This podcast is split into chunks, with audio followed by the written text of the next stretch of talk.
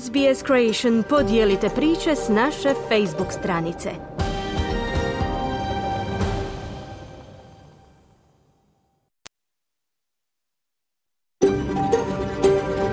SBS, a world of difference. You're with SBS Croatian on mobile, online, and on radio. Vi ste uz SBS Creation na svojim mobilnim uređajima na internetu i radiju. SBS odaje priznanje tradicionalnim vlasnicima zemlje s koje danas emitiramo program na hrvatskom jeziku. Ovim izražavamo poštovanje prema narodu Vurunđer i Vojvurung, pripadnicima nacije Kulin i njihovim bivšim i sadašnjim starješinama. Odajemo priznanje i tradicionalnim vlasnicima zemlje svih aboriđinskih naroda i naroda s otoka u Toresovom tjesnacu na čoj zemlji slušate naš program. Dobar dan svima koji ovaj program SBS na hrvatskom jeziku slušaju uživo u petak 16. veljače. Pozdravi onima koji će u subotu 17. veljače slušati reprizu. Ja sam Mirna Primorac i vodit ću vas sljedećih sat vremena kroz pregled tjedna. I ovog se petka osvrćemo na najvažnije vijesti iz Australije, Hrvatske i svijeta. Klara Kovačić iz Zagreba donosi izbor zbivanja u Hrvatskoj. Izdvajamo novo protivljenje izboru Ivana Turudića za glavnog državnog odvjetnika, kao i plasman vaterpolista u završnicu svjetskog prvenstva. Čućemo i poziv iz Crvenog križa za sudjelovanje u velikom istraživanju o životu bez nestalih članova obitelji. Kako se izbjeglice u Australiji nose s takvom traumom.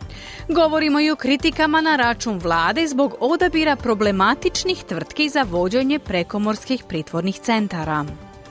Ušli smo u lunarnu novu godinu, godinu zmaja. Prije ovih tema, evo pregleda vijesti iz Australije i svijeta. Slušajte nas!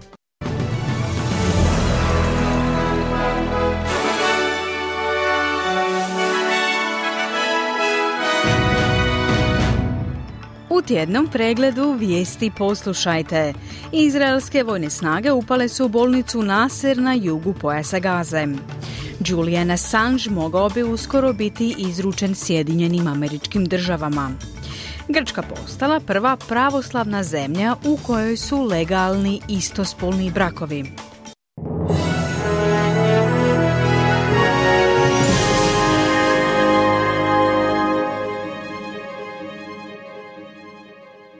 Slušate tjedni pregled vijesti izbivanja u zemlji i svijetu radija SBS. Ja sam Mirna Primorac. Pomoćnik ministrice vanjskih poslova Mark Ines Brown tvrdi da kritičari Agenciju Ujedinjenih naroda za pomoć palestinskim izbjeglicama pretjeruju u tvrdnjama o lošem upravljanju agencijom jer žele njeno raspuštanje. Prošlog mjeseca u siječnju Australija se pridružila drugim državama u obustavi financiranja organizacije dok istražuje optužbe za nedolično ponašanje. Unatoč tome što je prvotno izvješće tvrdilo da je 30 djelatnika agencije bilo povezano s Hamasom, pomoćnik ministrice vanjskih poslova kaže da je utvrđeno da je manje od polovice umješanih bilo osoblje. Unfortunately, often these reports uh, can be um, contain a significant amount of exaggeration and, and so on. So, that, I mean, the, Nažalost, u ovim izvješćima se dosta pretjeruje. Znamo i da je namjera raspuštanja agencije Ujedinjenih naroda za pomoć palestinskim izbjeglicama, kazao je Brown. Izraelske snage u četvrtak su upale u bolnicu Naseru Han Yunisu, glavnu bolnicu Južne Gaze, u okviru ograničene operacije s ciljem pronalaska ostatka talaca koje je u listopadu oteo Hamas. Napad je uslijedio dan nakon što je vojska pokušala evakuirati tisuće raseljenih osoba koje su se sklonile u toj bolnici. Ovaj grad na jugu pojasa Gaze bio je glavna meta izraelske ofenzive protiv Hamasa posljednjih tjedana. Glasnogovornik izraelskih vojnih snaga kontradmiral Daniel Hagari krivi Hamas za provedenu operaciju. If it weren't for Hamas starting this war, taking our hostages and hiding in the hospital, we wouldn't need to be in the hospital in the first place. Da Hamas nije započeo ovaj rat, uzeo naše taoce i skrio se u bolnici, ne bismo morali intervenirati u bolnici. Hamas je pokrenuo ovaj rat, Izrael će ga okončati, izjavio je Hagari. Pregovori o prekidu vatre u Gazi čini se da su zapeli, a izraelski premijer Benjamin Netanjahu obećao je nastavak ofenzive dok Hamas ne bude uništen. Ukrajina tvrdi da je uništila ruski desantni brod u Crnom moru. Ukrajinska vojna obavještana agencija i oružane snage izvele su, kako se navodi, zajedničku operaciju dronovima te potopile desantni brod Cezar Kunjikov za koji tvrde da se nalazio u teritorijalnim vodama Ukrajine. Visoki dužnosnik američkog State Departmenta obavijestio je novinare da činjenica da ruska mornarica više ne može djelovati u Crnom moru kako god želi može predstavljati zaokret tijeka sukoba. Senat Sjedinjenih američkih država je usvojio zakon o pružanju pomoći Ukrajini, a savjetnik za nacionalnu sigurnost Jake Sullivan ističe hitnost te pomoći. The costs of inaction are also getting higher every day, especially in Ukraine. We've been increasingly getting reports of Ukrainian troops. Svaki dan predstavlja teret za ljude Ukrajine i za nacionalne sigurnosne interese Sjedinjenih američkih država. Stavke postaju sve veće, a troškovi neaktivnosti rastu svakim danom, pogotovo u Ukrajini. Sve češće stižu izvještaje o tome kako ukrajinska vojska oskudjeva streljivom na prvim crtama bojišnice dok ruske snage nastavljaju s napadima kako na kopnu, tako i iz zraka, pokušavajući iscrpiti ukrajinsku protuzračnu obranu koju smo pažljivo izgrađivali tijekom posljednje dvije godine, kazao je Sullivan. Nije bilo komentara iz Rusije koja je ranije dala izjave tvrdeći da je uništila šest dronova u Crnom moru. Na treću obljetnicu ruske invazije Savezna vlada Australije dodijelila je dodatnih 50 milijuna dolara Ukrajini. Sredstva će biti upućena Međunarodnom fondu za Ukrajinu koji koristi doprinose iz cijelog svijeta za nabavu vojne opreme te pružanje smrtonosne i nesmrtonosne podrške. Premijer Anthony Albanizi ističe da će Australija podržavati Ukrajinu onoliko dugo koliko bude potrebno. Oporbeni čelnik Pete Daten također tvrdi da je dodatno financiranje investicija u globalnu sigurnost i demokraciju. Grčka je postala prva pravoslavna zemlja u kojoj je legaliziran brak istospolnih osoba. Istospolnim parovima će također biti dopušteno usvajanje djece.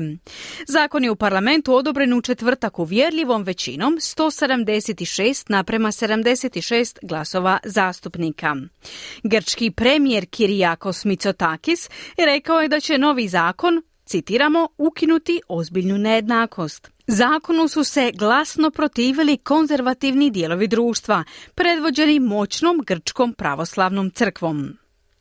Osnivač Wikileaksa Julian Assange mogao bi biti izručen Sjedinjenim američkim državama za manje od jedan dana ukoliko Australija ne poduzme nikakve korake protiv izručenja. Kako tvrde njegovi zagovornici, postoji opasnost da će umrijeti u nepoznatom zatvoru u Sjedinjenim američkim državama. Njegova supruga izjavljuje da nema nade da će njegova predstojeća žalbena rasprava, koja bi mogla biti posljednja u Velikoj Britaniji, biti uspješna. Stella Assange tvrdi da će njen suprug umrijeti ukoliko bude izručen Sjedinjenim američkim državama, gdje ga traže zbog objave povjerljivih diplomatskih i vojnih dokumenata prije od deset godina. Julian will be put in a hole if he is extradited. Make There is no doubt about that. Julian će biti smješten u rupu ako bude izručen. U to nema sumnje. Biće zatvoren tako duboko i čvrsto u zemlji da ne vjerujem da ću ga ikada ponovno vidjeti, kazala je Assange. Zastupnički dom u srijedu je apelirao na vlade Sjedinjenih američkih država i Ujedinjenog kraljevstva da dopuste Assanžu povratak u Australiju. Više od dvije trećine zastupnika podržalo je taj potez, pri čemu su laboristi, nezavisni zastupnici te liberalna zastupnica Bridget Archer bili u korist apela. Stvarna šteta od požara u Viktoriji polako će se zbrajati kako se evakuirani stanovnici budu vraćali svojim domovima. Premijerka Jacinta Allen izvještava da je oko 24 kuće, tri poslovna objekta i 23 pomoćne zgrade već uništene u požaru u Pulmonalu u nacionalnom parku Grampians, a postoji bojazni da bi taj broj mogao rasti. Jedna kuća također je izgubljena u Dadswell Bridgeu. Emma Cayley, lokalna parlamentarna zastupnica, navodi da su dodatne procjene pokazale kako je broj izgubljenih kuća u Pulmonalu veći nego što se to prvotno pretpostavljalo. Vlasti u Novom Južnom Velsu nastoje umiriti javnost u vezi s izloženošću azbestu nakon što je opasan materijal pronađen u Malču na stotinama lokacija. Ministrica okoliša Novog Južnog Velsa Penny Sharp ističe da ne bi smjelo biti azbesta na i u zemlji diljem države, te je pokrenuta kaznena istraga. Gospođa Sharp naglašava blisku suradnju s upravom za zaštitu okoliša, Safe Work i drugim agencijama, te ističe osnivanje međuvladine radne skupine.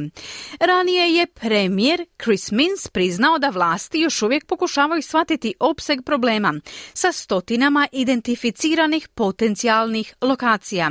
No glavni izvršni direktor Agencije za zaštitu okoliša Tony Tony Chappell ističe da bi ljudi trebali razumjeti da je rizik od izlaganja malču mali. New South Wales Health um, advise very clearly that bonded asbestos, if undisturbed, does not present uh, a significant risk. Zdravstvo Novog Južnog Velsa jasno savjetuje da vezani azbest, ako se ne dotiče, ne predstavlja značajan rizik. Očito u različitim kontekstima može doći do kontakta i uvijek ozbiljno pristupamo tome, te brzo djelujemo na sanaciji i uklanjanju. No zajednica može biti sigurna da može nastaviti normalno sa svojim životom i da se ne suočava sa značajnim rizikom, kazao je Chappell.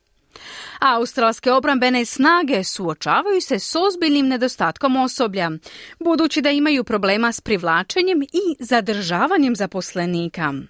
Na parlamentarnom saslušanju šef australskih obrambenih snaga Angus Campbell izjavio je da im od nove godine nedostaje više od 4300 ljudi, što čini gotovo 7% od potrebne radne snage.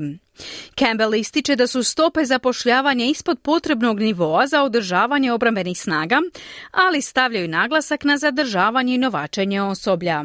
General pukovnica Natasha Fox kazala je da trenutni proces novačanja traje oko 300 dana od početka do kraja, na što je nezavisna senatorica Jackie Lambie rekla da nije iznenađena nedostatkom osobljem i činjenicom da se ljudi ne pridružuju obrambenim snagama. Izražena je zabrinutost da je spori napredak u procesuiranju Australaca optuženih za ratne zločine doveo neke do toga da pobjegnu inozemstvo u zemlje bez sporazuma o izručenju. Senator stranke Zeleni David Shoebridge je doveo u pitanje ove optužbe tijekom saslušanja u Senatu, tvrdeći da su neki od 19 vojnika specijalnih snaga osumnjičenih za ratne zločine u Afganistanu napustili Australiju. Ured posebnog istražitelja istražuje pojedince u zemljama s različitim odnosima izručenja. Direktor odjela Chris Moraitis je odbio potvrditi njihov broj, staknuši samo da ured istražuje ljude u, citiramo, zemljama koje mogu, a ne moraju imati sporazum o izručenju sa Australijom. Senator Shoebridge je također naveo da su neki radili kao plaćenici, dok je Moraitis kazao da on toga nije svjestan. Proizvođač automobila Mazda kažnjen je s 11,5 milijuna dolara zbog obmanjivanja potrošača o ozbiljnim kvarovima na vozilima. Kazna Saveznog suda stigla je nakon četverogodišnjeg pravnog spora između Australskog povjerenstva za tržišno natjecanje i zaštitu potrošača japanske automobilske tvrtke. Sud je utvrdio da je Mazda iznijela 49 lažnih ili obmanjujućih izjava potrošačima u vezi s ozbiljnim i ponavljajućim kvarovima koji su se pojavili unutar dvije godine od datuma kupnje vozila. Slušali ste tjedni pregled vijesti izbivanja u zemlji i svijetu radija SBS. Za više vijesti posjetite internetsku stranicu SBS News.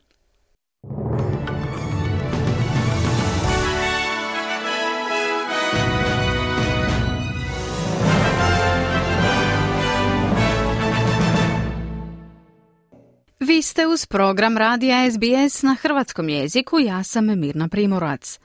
Sada vam donosimo osvrt na tjedan u Hrvatskoj. Evo o čemu danas govori naša suradnica iz Zagreba, Klara Kovačić. Vrhovni sud protiv suca Ivana Turudića. Priprema oporbe za prosvjed na Markovom trgu. Novo izdanje obveznica Hrvatske narodne banke. Vaterpolisti u borbi za zlato. Osoba tjedna Damir Sabol. O naglasima tjedna s Klarom sam razgovarala malo prije početka našeg današnjeg programa. Dobro jutro, Klara. Dobro jutro. Protivljenje izboru suca Ivana Turudića poprima nove oblike. Zašto? Prekršio je kodeks sudačke etike, kaže za Ivana Turudića predsjednik Visokog kaznenog suda. To zato jer se je kao sudac sastajao sa osobom pod istragom, to jest Zdravkom Mamićem. Tako se trakavica izbora novog glavnog državnog odvjetnika našla u novoj fazi. Uzalud vam trud svirači, kažu premijer i predsjednik Sabora. Turudićev izbor potvrđen je odlukom Sabora i ništa ga više ne može omesti, pa čak ni kodeks sudačke etike. Pritužba predsjednika Visokog kaznenog suda i predsjednika Vrhovnog suda Radovana Dobronića za eventualno kršenje kodeksa nema ni propisanih sankcija, javlja N1 televizija. Zbog istog razloga oporbene stranke ljevice pripremaju prosvjed, zar ne? Sutra će na Markovom trgu u Zagrebu 11 stranaka oporbe ljevice prosvjedovati protiv izbora glavnog državnog odvjetnika. Očekuje se skup od najmanje 5000 prosvjednika. Sve manje bio bi promašaj, kažu. Građani su pozvani da im se pridruže u što većem broju. Angažirani su i brojni autobusi. U nizu već izrečenog posljednjih dana u Saboru na račun izbora Turudića, novo je što SDP izbor novog glavnog državnog odvjetnika drži manifestacijom sile vlasti, odnosno premijera. Drže također da smo njegovim izborom postali banana država, te da je njegov izbor potpuno nedopustiv.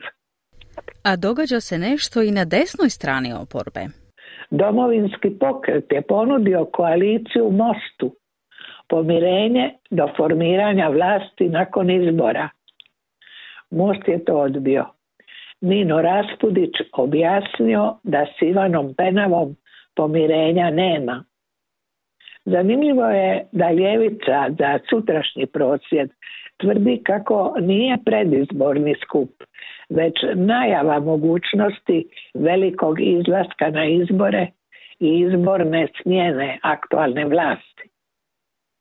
Ni ljevica ni desnica još ne pokazuju želju za predizbornim ujedinjenjem čekajući datum izbora. Klara, kako vlada reagira na prikupljanje sredstava od građana? Novim krugom upisa na trezorske zapise na tri mjeseca i godinu dana uz 3,75% godišnjeg prinosa i uz najmanji unos od 1000 eura. Uplate počinju već u ponedjeljak u svim poslovnicama FINE, a i digitalnom platformom e-riznice.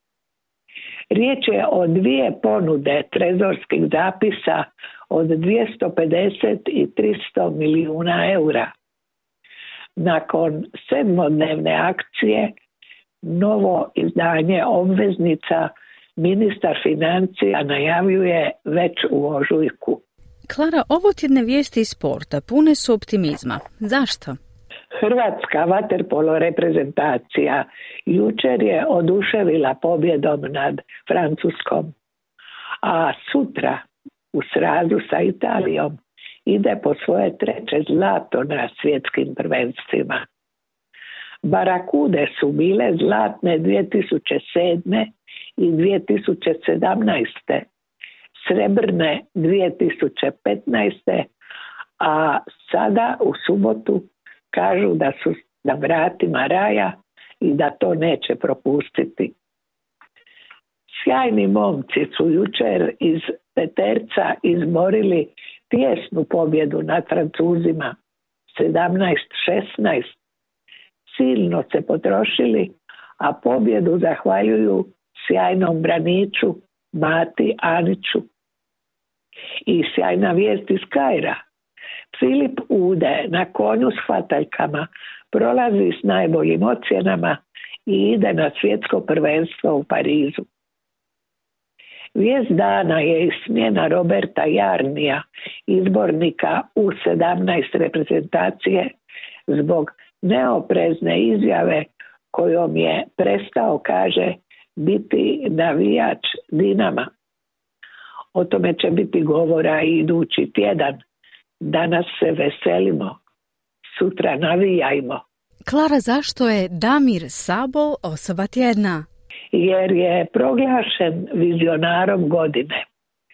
Tvorac aplikacije Fotomat dobio je u srijedu krovnu nagradu vizionar godine te portala, a na dodjeli je bio i osnivač tvrtke Open Art koji je poručio da Hrvatska mora pronaći ulogu u transformaciji svijeta koju pokreće umjetna inteligencija. Damir Sabol iza sebe ima svjetske uspješnice i akvizicije. Od Iskona koji je pokrenuo s 26 godina i prodao ga Hrvatskom telekomu za 100 milijuna kuna do aplikacije Fotomat koju je lani preuzeo Google Priznanje su mu dodijelili i zaslanik predsjednika vlade i ministar pravosuđa i uprave Ivan Malenica te članica uprave Hrvatskog telekoma Nataša Rapajić. Izbor vizionara godine potvrdilo je 150 analitičara, suradnika i urednika te portala. Finalni izbor desetočlani žiri istaknutih predstavnika domaćeg biznisa i društva. Zak Kass, osnivač tvrtke OpenHit, prisutan na dodjeli nagrade, autor je globalno prepoznatljive aplikacije umjetne inteligencije Chat GPT, savjetnik je i niza kompanija i bijele kuće u izboru strategija nove tehnologije. Do 2030. očekuje, naglasio je, razvoj generalne umjetne inteligencije koja će nam ili okupirati živote ili će postati alat koji nas oslobađa mehaničkih poslova i čini nas ljudskijima. Zbog toga je važnije no ikad provoditi vrijeme izvan digitalnog svijeta kaže i Damir Sabol, zadržati fokus i viziju na svemu onome što nas uveseljava i čini ljudima poput empatije, znatiželje i hrabrosti. Damir Sabol počeo je tražeći kupce na cesti, a danas je njegov kupac Google. On s timom koji ga prati najuspješniji je hrvatski krčitelj puta umjetnoj inteligenciji.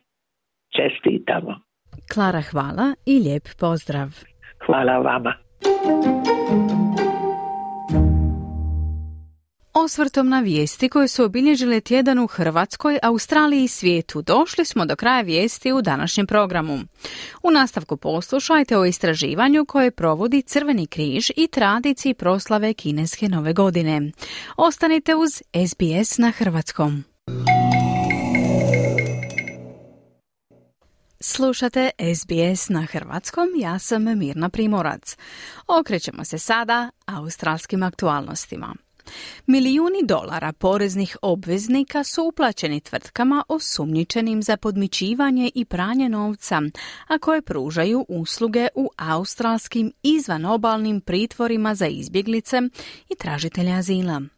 Upravo do tih saznanja je došao bivši čelnik Australske sigurnosno obavještajne agencije Dennis Richardson, koji je u svojoj reviziji tog režima otkrio da Ministarstvo unutarnjih poslova nije uspjelo upotrijebiti obavještajne podatke koji su im bili dostupni kako bi adekvatno provjerilo tvrtke koje su ugovarale poslove s vladom. Prilog Raine Jalop pripremila je Ana Solomon. Australski režim izvan obalnog pritvaranja se ponovno našao u središtu pozornosti. U izvješću se optužuje australsku vladu da je tvrtkama osumnjičenima za podmićivanje, pranje novca i druge kriminalne aktivnosti dala milijune dolara za provedbu ovog kontroverznog programa. Bivši čelnik Azija Dennis Richardson je otkrio da Ministarstvo unutarnjih poslova nije provelo dužnu analizu prije dodjele ugovora za usluge u izvanobalnim centrima za obradu zahtjeva za azilom na Nauru i Papui Novoj Gvineji. Ministrica unutarnjih poslova Claire O'Neill pak okrivljuje svog prethodnika iz liberalne stranke, Petera Duttona, za navodno nedolično postupanje. Peter Dutton seems to have seen that there were problems here and asked no questions and got no answers over the decade that he was in power.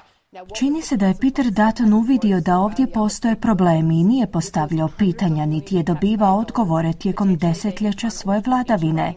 No koje su posljedice tog velikog propusta? Radilo se o stotinama milijuna dolara poreznih obveznika koji su se potencijalno usmjeravali u trgovinu drogom i oružjem kao i u trgovinu ljudima. Peter Dutton je prevarant, predstavlja se kao neki opasan tip, no ovo izvješće pokazuje da je nadgledao sustav u kojemu je stotine milijuna dolara potencijalno korišteno za omogućavanje kriminalnih radnji. Mora nam reći što je znao i zašto nije ništa poduzeo po tom pitanju, izjavila je ministrica O'Neill. Niti jedna osoba nakon provedene revizije nije upućena Australskoj saveznoj policiji ili Nacionalnom povjerenstvu za borbu protiv korupcije.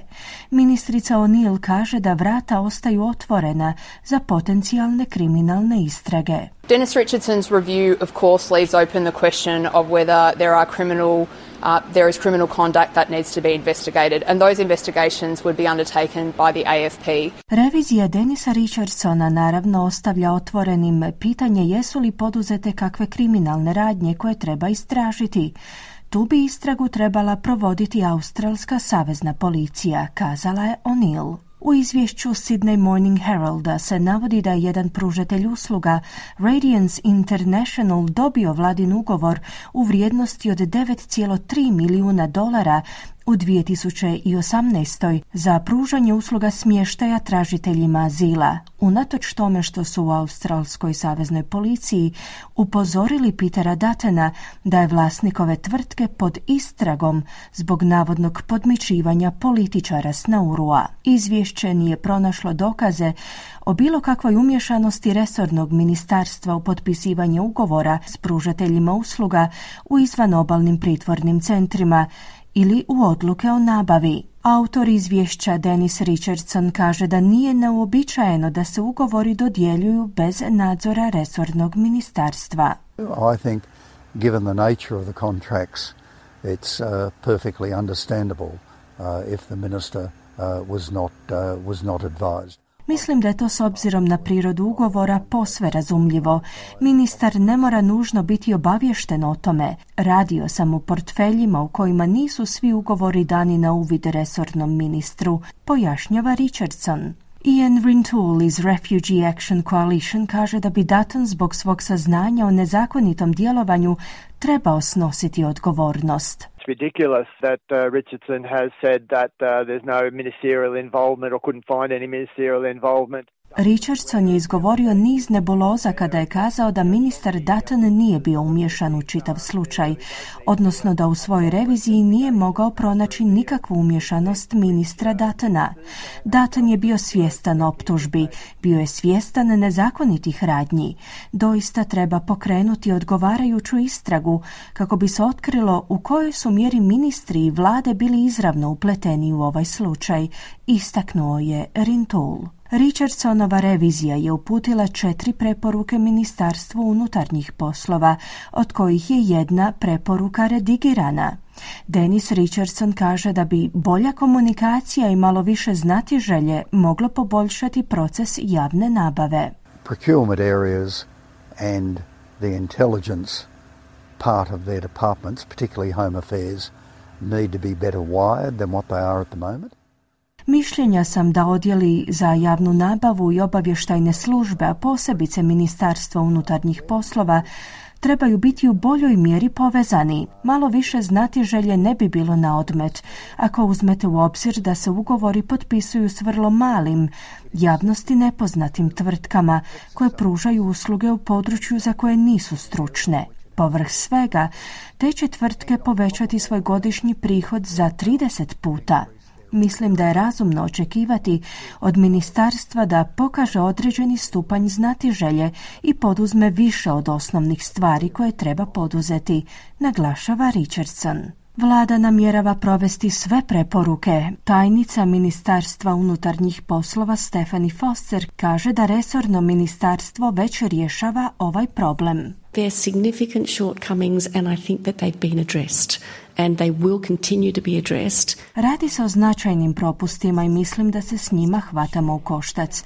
Nastavit ćemo rješavati ovaj slučaj zahvaljujući procesima koje smo uspostavili kako bismo osigurali da se ovom problemu pridaje potrebna doza pažnje te da se adekvatno dijele informacije, zaključila je Foster. Program pritvaranja tražitelja azila izbjeglica u izvan obalnim pritvornim centrima za obradu njihovih zahtjeva za azilom je bio predmetom pritužbi organizacija za ljudska prava otkako je započeo sa svojim djelovanjem. 2020. tužitelj Međunarodnog kaznenog suda je kazao kako loši uvjeti boravka u tim pritvorima krše međunarodno pravo. Zagovornik izbjeglica Ian Rantoul kaže da se fizički i psihički učinci navodnog nedoličnog ponašanja osjećaju i dan danas. The detention centres uh, themselves were an extraordinary abuse of human rights and you've got many people who are still suffering. Pritvorni centri su sami po sebi predstavljali nevjerojatnu zloupotrebu ljudskih prava i imate mnoštvo ljudi koji još uvijek pate od psihičkih i fizičkih posljedica po njihovo zdravlje.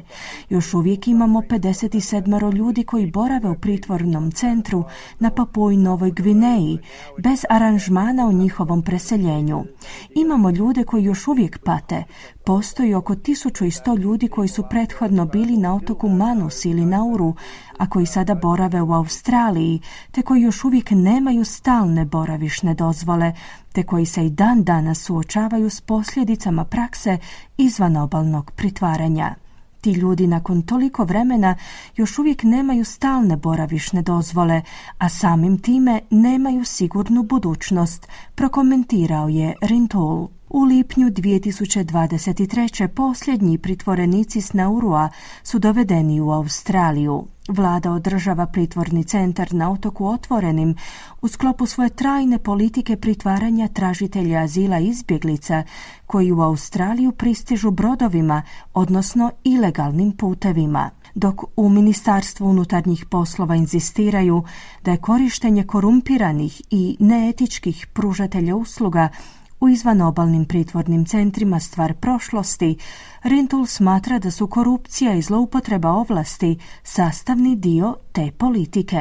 The Richardson report is really uh, shines a light into the corrupt practices that the Labor Party is involved in uh, perpetuating. Činjenica da još uvijek imamo izvanobalne pritvorne centre jamči da ćemo i u budućnosti imati priliku svjedočiti sličnim koruptivnim praksama, na posljedku je kazao Rintul. Bila je to Ana Solomon s prilogom Rajne Jalop. Program ćemo nastaviti pričom o proslavama i tradicijama vezanim za lunarnu novu godinu. Prije toga malo glazbe. Ostanite uz SBS na hrvatskom jeziku. Vi ste uz SBS na hrvatskom, ja sam Mirna Primorac. Slušate pregled tjedna petkom. Australski crveni križ svake godine pomaže tisućama stanovnika Australije koji izvan Australije imaju nestale članove obitelji ili čiji članovi obitelji žive u inozemstvu, a oni su od njih bili prisilno razdvojeni zbog sukoba ili prirodnih katastrofa. Sada, u suradnji sa sveučilištem Novog Južnog Velsa, pripremaju veliko i dugotrajno istraživanje o iskustvima tih ljudi kako bi bolje razumjeli problem i bolje odgovorili na njihove potrebe. O istraživanju pod imenom PRISM, odnosno Prizma, Marijana Buljan razgovarala je s Catherine Wright iz Crvenog križa Australije. The PRISM family research is a world first um, study that Australian Red Cross is undertaking along with the International Committee of the Red Cross and the University of New South Wales. And what we're trying to do is to speak with people in Australia who are experiencing either having a separated or missing family member overseas Ovo obiteljsko istraživanje prva je takva studija na svijetu. Provodi ga Australski crveni križ u suradnji s Međunarodnim odborom i sveučilištem Novog Južnog Velsa. Želimo razgovarati s ljudima koji izvan Australije imaju nestale članove obitelji ili su prisilno odvojeni od njih. Cilj je razumjeti takvo iskustvo, kako to ljudi doživljavaju, kako se nose s tim, koje resurse koriste da im pomognu u trenucima kad im nedostaje voljena osoba.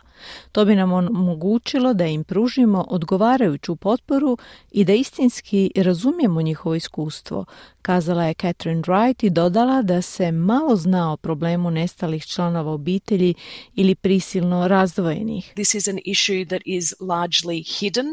Um, many people in our communities are not aware of the impact that conflict can have um, and that missing family, um, the, the impact that that has on people.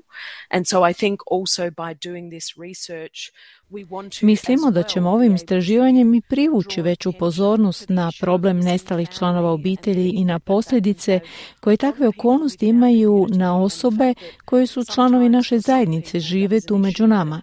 Jer nekada takav problem se ne riješi brzo. Neki ljudi s tim problemom žive dugo vremena. Na pitanje tko može sudjelovati u ovom istraživanju, Catherine Wright odgovara. Yes, so to be a part of this research, I mean, we are reaching out across Australia to many different communities.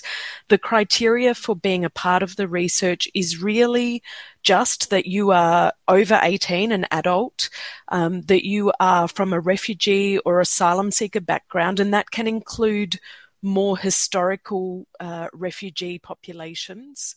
Kriteriji za sudjelovanje u istraživanju zapravo su samo da osobe imaju više od 18 godina i da su punoljetne te da su u nekom trenutku bili izbjeglica ili tražitelj azila.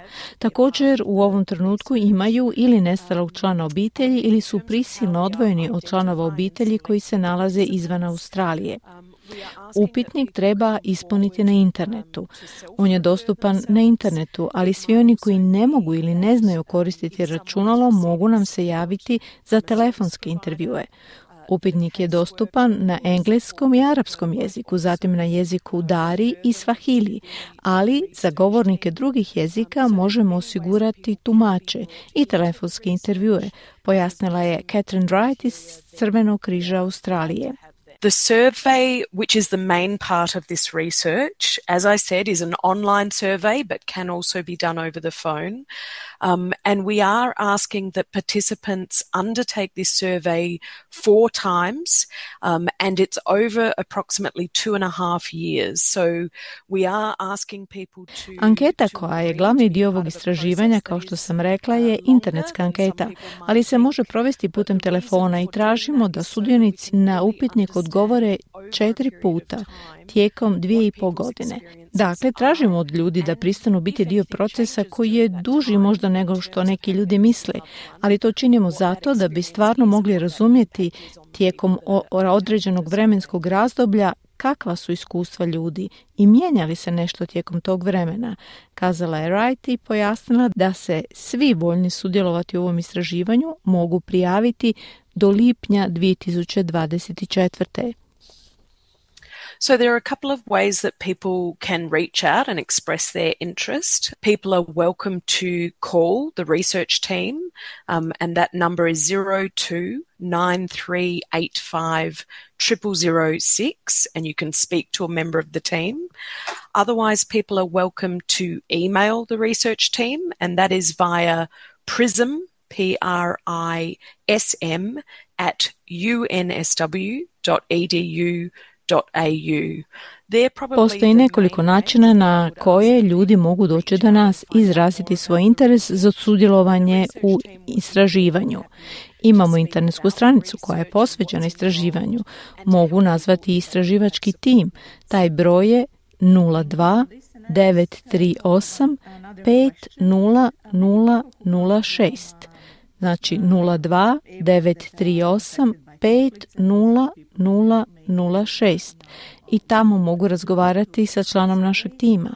Mogu poslati e-mail istraživačkom timu. Adresa je prism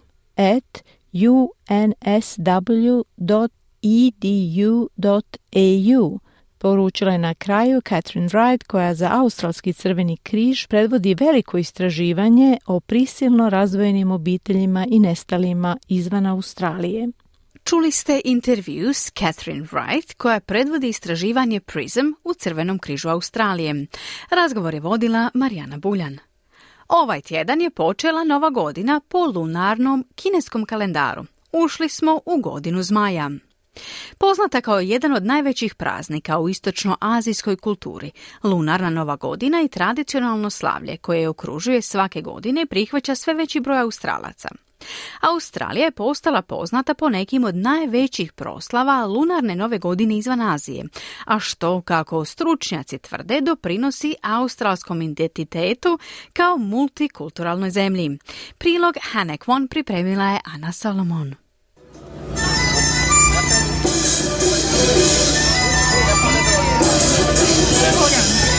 U budističkom hramu Nantijenu Wollongongu u tijeku je proslava lunarne nove godine. 15-dnevno slavlje je započelo 10. veljače, a proslave prate mjesečeve mijene dok ljudi putuju iz svih krajeva Australije kako bi prisustvovali tom slavlju. Happy Lunar New Year! Happy New Year! Well everyone, Happy New Year! And the Year of the Dragon! And eat plenty and enjoy! Yeah!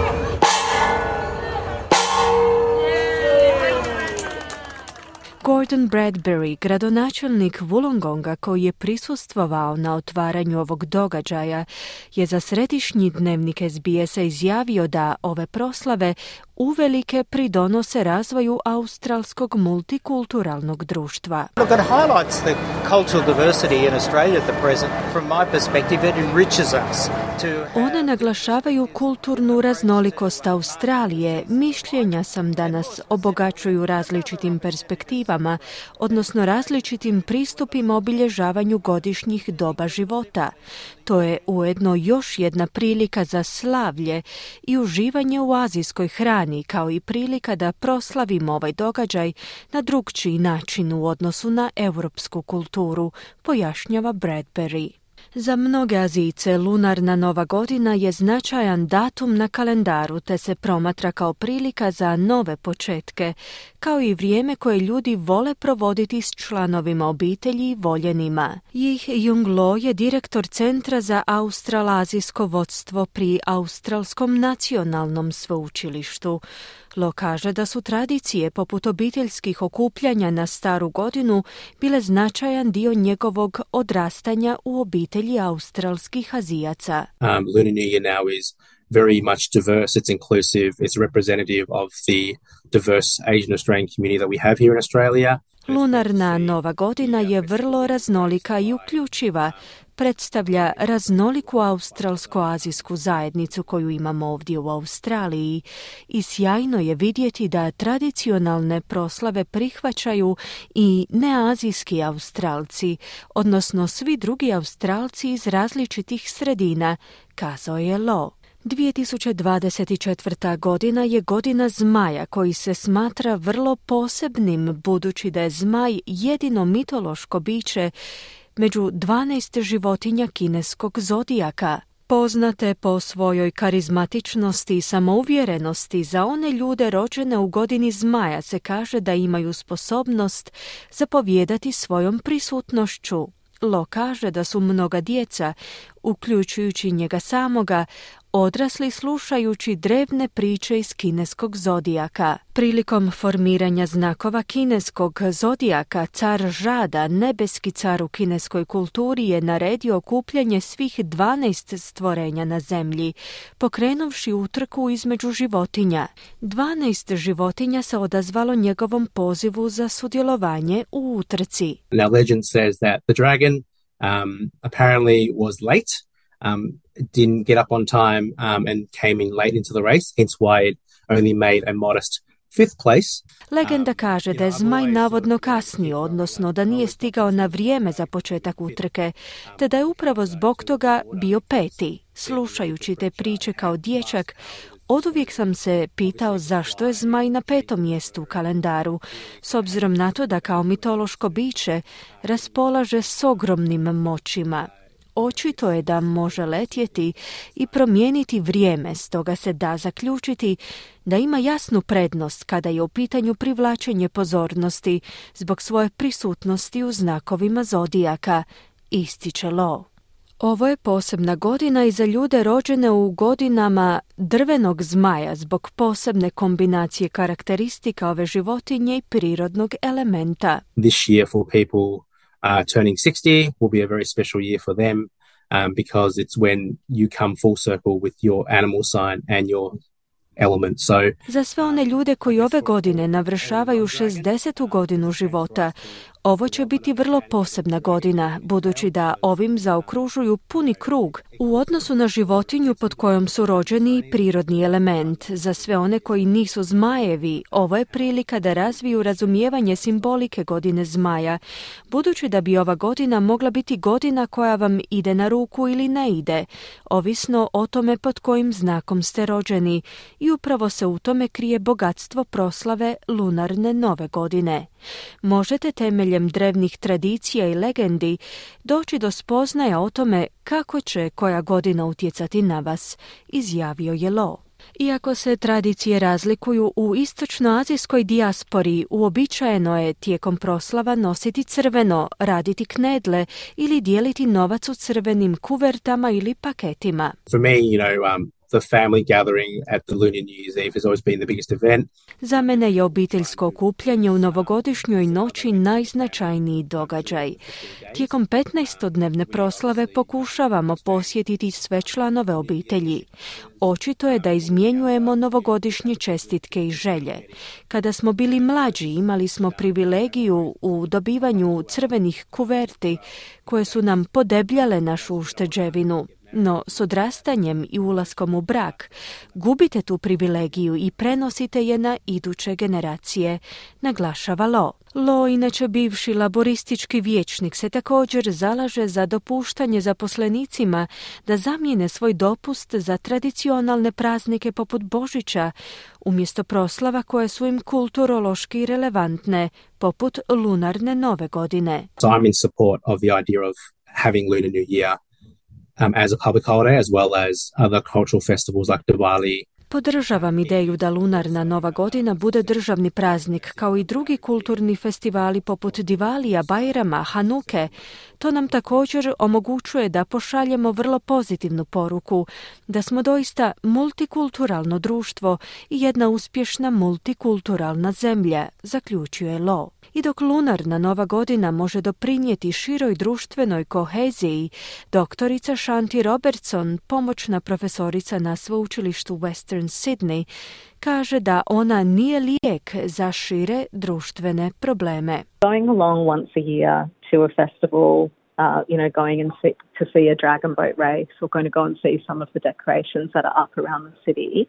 Um, that's not really enough to really build Odlazak na slavlje jednom u godini gdje možemo vidjeti utrku zmajevih čamaca ili otići i vidjeti neko od ukrasa koji se nalaze po gradu, to zapravo nije dovoljno da se doista izgradi kohezivna multikulturalna zajednica. Svakodnevna povezanost i napor koji ulažete u odnose s vašim prijateljima i susjedima i vašom zajednicom, kao i napor da se na neki način uključite u neugodne i izazovne situacije je također vrlo važno, na posljedku je kazala doktorica Robertson.